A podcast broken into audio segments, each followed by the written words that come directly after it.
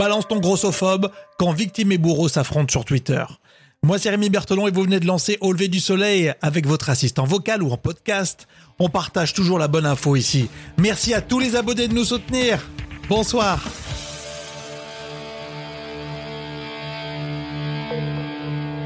Au lever du soleil avec Rémi. Pour ce mardi sur Twitter, les internautes dénoncent la grossophobie avec un hashtag qui fait surface et qui dénonce les discriminations envers les personnes en surpoids, le fameux hashtag balance ton grossophobe. Justement l'occasion pour nous de sortir cette interview avec David Le Breton, Anthropologie du corps et modernité. C'est le livre qu'il a sorti.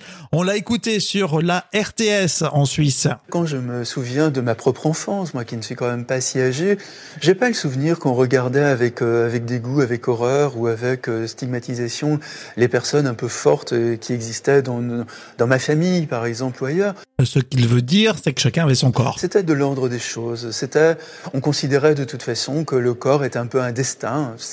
On, est, on, on, on, essaie avec un corps qui allait devenir euh, plus maigre, plus fort, plus gros, etc. Donc là, David Le Breton fait une référence au passé, mais qu'est-ce que ça donne maintenant en 2020 C'est vraiment tout récemment, donc je vous dis, pour moi ça démarre vraiment dans les fin des années 80, qu'il y a cette marchandisation du corps qui passe dans tous les domaines, que ce soit les cosmétiques, la chirurgie esthétique, le culturisme, l'alimentation, etc.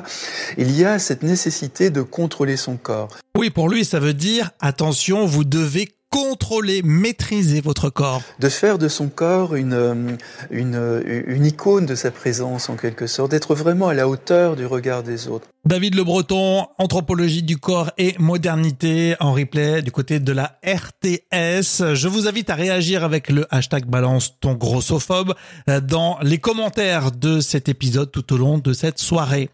Dans l'actualité musicale, trois ans après la séparation de Frérot de la Vega, il est en carrière solo. Ça y est, il se lance. C'est Flo de la Vega. En lançant Au lever du soleil la playlist sur Deezer, vous allez écouter le nouveau titre qui s'appelle Printemps éternel. On est sur les enceintes connectées, n'oubliez pas.